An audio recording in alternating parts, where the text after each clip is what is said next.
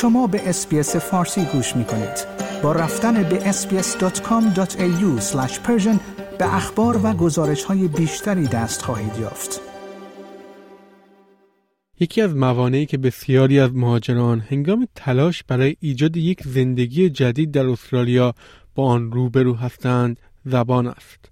اما حالا یک برنامه با بودجه دولتی در ایالت نیو ساوت به بیش از 400 نفر که به بیش از 50 زبان مختلف صحبت می کنند اجازه داده است تا مترجم معتبر شوند. مخالفان می‌گویند که همچنان باید اقدامات بیشتری برای بهبود اسکان مهاجران در استرالیا انجام شود.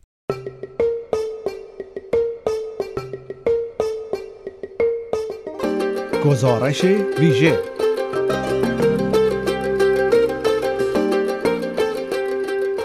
گزیده ای از مهمترین اخبار استرالیا و جهان در هفته جاری.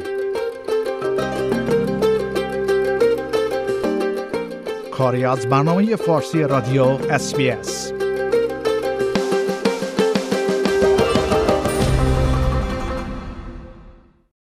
میل به کمک به کشور جدید خود یک نیروی محرک برای رحمان علی جاوید پناهنده افغان است او می‌گوید که کارش به عنوان یک مدرس دانشگاه یکی از مقامات کمیسیون مستقل حقوق بشر در افغانستان و همچنین اقلیت بودن او در قوم هزاره ماندنش در افغانستان را پس از تسلط طالبان غیر ممکن کرد. I mean, the work for human rights was uh, obviously uh, dangerous. Not only in Afghanistan, in many countries, but Afghanistan was like the most uh, difficult one where I was like working for. آقای جاوید از زمان ورود به استرالیا در سال 2021 کار خود را در یک کلینیک قانونی در غرب سیدنی آغاز کرد. نقش او به عنوان دستیار حقوقی همچنین شامل ترجمه با استفاده از دانشش به پنج زبان است. دری، هزارگی، پرشین، uh, which is Farsi, also people call it Persian and Farsi, and uh, Pashto, and English. اکنون یک برنامه دولتی به اجازه داده است یک مترجم معتبر دری شود تا به دیگر مهاجران افغان در نیو ساوت ویلز کمک کند مارکور وزیر چند فرهنگی ایالت در این رابطه می‌گوید This will go a long way in ensuring that those communities that have uh, interpreters and translators in the field get the best advice, support in ensuring those important government messages are passed on. بیش از 400 نفر از این برنامه استفاده کردند تا به بیش از 50 زبان مترجم شوند.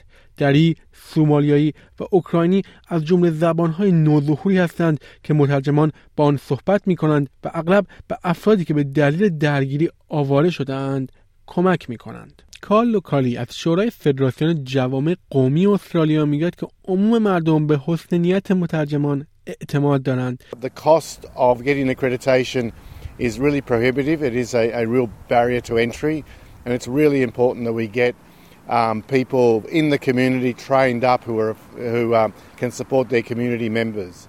اگرچه زبان تنها مانع برای مهاجران نیست. ارقام نشان می‌دهد که یک سوم از تازه واردان استرالیا در یافتن اولین شغل خود مشکل دارند. از میان آنها رایجترین مانع فقدان تجربه کاری در استرالیا است و بعد از آن نداشتن ارتباطات و مشکلات زبانی از دیگر موانع هستند. کالو کالی می‌گوید که تعداد فزاینده از زبانها باید در این راستا پوشش داده شوند. We have to recognize that there often is not a lot of work for those interpreters or, and and so we need their goodwill. We need them to basically um, support their community and to have some flexibility in their work time. آقای جاوید میگوید که این موضوع فقط در مورد مهارت های زبانی نیست بلکه حساسیت ها و دانش فرهنگی را نیز شامل می شود. Now I feel more confident doing my job because though I had the capacity but didn't have the certificate. تنوع زبانی استرالیا به دیگران کمک می کنند تا در خانه جدید خود مستقل شوند. شنوندگان گرامی این گزارش تایس اوکیوزی و استفنی کورستی از رادیو SBS بود که من نیو صدر از SBS فارسی تهیه و تقدیم حضورتان کردم. آیا می خواهید به مطالب بیشتری مانند این گزارش گوش کنید؟ به ما از طریق اپل پادکست، گوگل پادکست، Spotify یا هر جای دیگری که پادکست های خود را از آن می گیرید گوش کنید.